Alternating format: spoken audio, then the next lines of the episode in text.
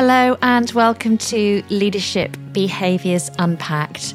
This is the last podcast of the year, and today I wanted to talk to you about a topic that is often focused on as we approach the end of a year and move into the next, and that is the topic of goal setting.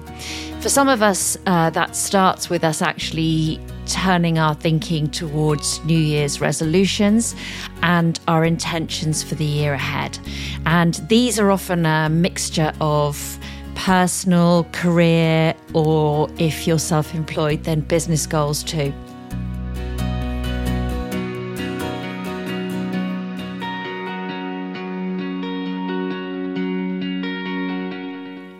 I first posted a blog about this back in December 2018, but I wanted to share it again here on the podcast and reflect on some of my thinking that's changed since then. One of the reasons that I really want to talk about this is that as we start to reflect on what we've achieved in the past year and start to look forward, we don't want these goals and resolutions to be just short term. So, quite often, they start to drift off into the ether before we've even got to the end of January. So, how can we ensure that our goals are the things that we really want to happen and not just a short list of statements that we feel we have to make as we approach the new year and then we just forget about? Or we write down similar ones at the end of next year because actually they're still the things that we think we should do, but we haven't actually done them. So, one of the things that I often talk about with clients, and it's something I think is really important, is that when we start to think about new goals and paths, that we want these to be the things that we're really passionate about, things we're committed to making a reality, and that we're driven to do the hard work that will make the change something worth doing, and the goal something worth achieving back in 2018 when I wrote the article about this, it was because a friend had given me a book as a Christmas present, and inside it was a beautiful postcard which had a poem on it. The poem is by Portia Nelson and it's called An Autobiography in Five Short Chapters. And I'd like to share that with you now. Autobiography in Five Short Chapters by Portia Nelson. 1. I walk down the street. There is a deep hole in the sidewalk. I fall in. I am lost. I am hopeless. It isn't my fault. It takes forever to find a way out. 2. I walk down the same street. There is a deep hole in the sidewalk. I pretend I don't see it. I fall in again. I can't believe I'm in the same place, but it isn't my fault. It still takes a long time to get out. Three. I walk down the same street. There is a deep hole in the sidewalk. I see it's there. I still fall in. It's a habit. My eyes are open. I know where I am. It is my fault. I get out immediately. Four. I walk down the same street. There is a deep hole in the sidewalk. I walk around it. Five. I walk down another street. This poem is taken from Portia Nelson's book called There's a Hole in My Sidewalk. And this poem struck a massive chord for me. My coaching practice is rooted in the belief that every client is naturally creative, they're resourceful, and they're whole, so they are capable of finding their own answers to the challenges they face. In coaching, we often talk about the hooks and triggers which lead clients to behave in a certain, often habitual way. And this can often be quite an unhelpful way for, for the person. And when I think about my coaching approach, the holes in the sidewalk of the poem, for me, they represent those unhelpful thinking patterns and behaviors that we adopt when a really deeply embedded trigger occurs. And these triggers are rooted in our values and our beliefs and our assumptions about the world around us. And these kind of triggers occur in a wide variety of situations. And these might include high levels of stress, the desire to impress in a work meeting when you're feeling a bit overwhelmed, a competitive situation, fear of failure, and for many, even fear of success can be a trigger. To avoid falling, or as we sometimes do, leaping into the holes in our own sidewalks, we need to identify what those triggers are and the habits that emerge from them. Because once we understand those triggers, then we can start to spot the holes and we can skid to a halt in front of them or edge gingerly around the outside. And this is the first step to making choices and decisions that will actually help us to move along a different path. So, to create real sustainable changes, we need to rethink how we engage with our lives every day to be able to take that different path. So, the one without the holes in the middle of it. I also read an article recently by another coach who shared an interesting reflection on the way many of us plan, how we set goals, and how we actually lead our lives. And they talked about many of us living life and approaching it as if it's an endurance event. And that whilst enduring can get us far, they question if that's what life is actually for. And this interested me as particularly my kind of past life where I've been really, really driven, both in a work and career perspective, but also in a sort of endurance sport world. And it made me kind of really stop and think okay, so to let go of that belief that almost exhaustion and achievement is the key and allowing a new one to emerge. So, one that's more deeply rooted in love and in joy is actually quite scary. And I think it takes more courage than actually going, continuing down a route that's about punishment and endurance. And the thoughts they shared really challenged my thinking about how we go about planning what we want to achieve in our lives and our business and creating a path that is truly meaningful to us and not just another stage in the endurance of life. I did a podcast um, episode earlier in the year about imposter syndrome. And this remains probably the most common topic that clients bring to coaching. For some, it's an annoying gremlin character chatting away on their shoulder. For others, it can be absolutely crippling to their confidence and leads them to set goals that are either way outside what's achievable and therefore feeds into that kind of fear of success piece. They can be incredibly self punishing, or they are at the opposite end of that spectrum, where actually they are so tiny that actually there's no risk of them failing. And when these kind of characters and feelings are taken into the process of goal setting, then they can become very large potholes on the path to success. There is a great book called Taming Your Gremlin, a surprisingly simple method for getting out of your own way. It's by a guy called Rick Carson, and it's a book that I often recommend to clients if that sort of annoying gremlin voice is something that gets in your way. So, quietening down that negative self talk as well as being clear about the aspects of your world that you can actually influence and control is key. We want our goals, whether they're personal ones or those for our businesses, to be stretching. So think of it as almost like expanding your comfort zone, like it's kind of encased in an elastic band and just being able to kind of stretch that wider and wider, but there's no risk of it bursting. And part of that is about also recognizing what we can't control and letting that go. Because often that desperation to control the uncontrollables is what can become overwhelming.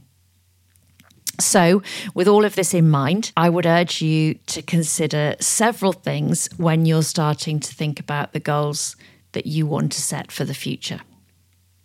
The first thing is to challenge yourself to think about if you could be anywhere and achieve anything you wanted in the next year, what would you do? And secondly, what would you have in your life if you reached these goals? And think beyond just, well, I'd have more money or I'd have more time. Think about what you would actually have in terms of the emotions that you'd feel, what that would mean for you beyond just some of the immediate thoughts. And thirdly, what is the first step that you can take to work towards that? And by thinking and breaking it down in this way, you can start to identify some of the goals that would make the biggest difference in your life. And it doesn't matter how big these feel initially. So if you were to kind of write down, okay, I'm going to write a book, and somewhere in your head you're thinking, nah, I'm not sure that's feasible kind of in the next 12 months. Well, when is it feasible? And actually, if you could do that, what would it give you? And when then thinking about those steps, it's like, okay, if you don't have the time to do that right now, what can you do? So, for that particular example, it might be around writing an article. You might share that on a website, you might share it on LinkedIn, you might share it on Facebook, you might not share it. But actually, it's about thinking about that first step that you can make because that's often the most important. And once you've started to identify some of these goals, think about your journey to reach them and identify any likely holes that will be on your path. And it's really important that you do this step last. And many of you might have heard the term um, appreciative inquiry, which is a really interesting process that often businesses adopt. But look it up personally because it can make a massive difference to your thinking patterns and behaviors by thinking about what's possible before you start to unpick it. But at the end, it's worth thinking about okay, what are those holes likely to be? Your thinking patterns and behaviors, which may have stopped you achieving your goals in the past. Think about what are the triggers that are likely to lead you to those holes really think about some of your thinking patterns that may occur because the thinking patterns are the triggers for your behavior. And understanding and noticing those enables you to make choices about different behavior. And then finally, what do you need to do to create a new path without those holes in the road? So, there are loads of tools and processes out there to help us set goals and to help us to stick to them. The two that work for me are having a simple template to capture my plans and goals, and secondly, having an accountability partner. And actually, they're a bit of a circle because for me as well, I'll talk about the accountability partner second, but actually, they often are the person that will hold me to account to actually write any goals down in the first place. So, firstly, how do you capture your plans and goals? I'm going to share a really simple methodology. It's one that's used by Jess Helens, who's founder of Wild Co-working, and she was a really recent guest on the podcast. So if you haven't listened to Jess talk, then I would suggest you go find that podcast and take a listen because she is incredibly inspirational. And taking an, a clear approach to goal setting is something that she encourages all wild members to do. And the template she shares has three main sections to it. And I'm going to talk about them in reverse, actually, because they make sense for me in this way. But actually, week to week, we kind of flip them over. So, the way that I would approach it at this time of year is to think about okay, number one, what goals do you have for the coming 12 months? So, broken down by months. So, thinking about the process that I talked about before, now you're coming to capture these. So, what are those goals for the next 12 months? And can you break those down across the months? This allows you to move to step two, which is actually your plan for your next three months. So you're breaking this down by quarters, so they're sort of bite sized pieces, and also you're able to really think about what you can achieve in that certain time. And the third section is your goals and intentions for the week ahead. And the reason this is flipped because when it comes to the goals and intentions for the week ahead, it's really important that you're able to split these into business and personal goals. Now, loads of these overlap. So it's very rare that we have a really clear goal for our business that doesn't in some way impact us personally, or vice versa. And it's important that we are conscious of that overlap. So every week, the goals and intentions for the coming week are refreshed. The intention word here is really, really key. And it's about how do you want to be in the coming week? And this word is really key for me in linking back to avoiding holes in the path ahead. There are way more complex processes for business planning, but actually, this is a really simple tool that I think works on a personal and sole trader level really, really well. And the method kind of leads me into the second part of um, this, which is about your accountability partner. If you've been listening to the podcasts from the start, you may remember an early guest, which was a friend of mine, Nick Cramp. And he works with growing businesses. And he introduced me to the concept of an accountability partner a couple of years ago. And Nick was the first accountability partner that I actually had. So we were each other's weekly touch point to help set goals and intentions for the week. We often did some bigger sessions together to help plan goals and create plans for our businesses for the coming year and years. But actually, the weekly discipline for me was absolutely critical, where we would actually be really clear about those intentions. Um, for the week and importantly reflect back on the week before so did it go to plan if not why not and what had I actually learned and what was I actually going to do next. And as part of Wild, Jess does this as a weekly session for any Wild member that wants to join. And I would really urge you to find a group like Wild or a person who can be that accountability partner for you.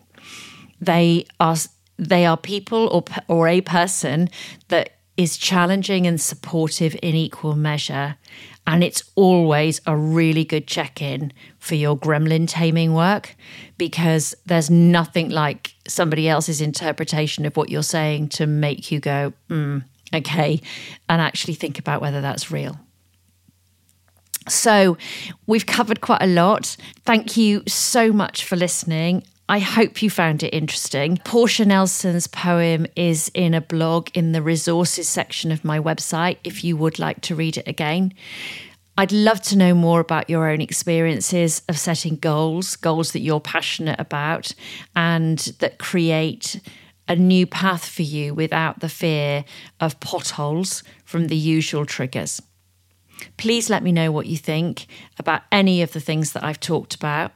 And if you would like more information about how working with a coach, and that doesn't have to be me as that coach, I'd love to know more about your own experiences of setting goals, goals that you're really passionate about, and how you create a new path that is one for you without the fear of falling into holes along the way from the usual triggers that are there for you please let me know what you think. And if you'd like more information about how working with a coach can really help you to define and to reach your goals and to deal with issues that you may have around imposter syndrome or just quietening that little voice on your shoulder that's kind of got a bit out of hand, then please, please get in touch. Thank you very much.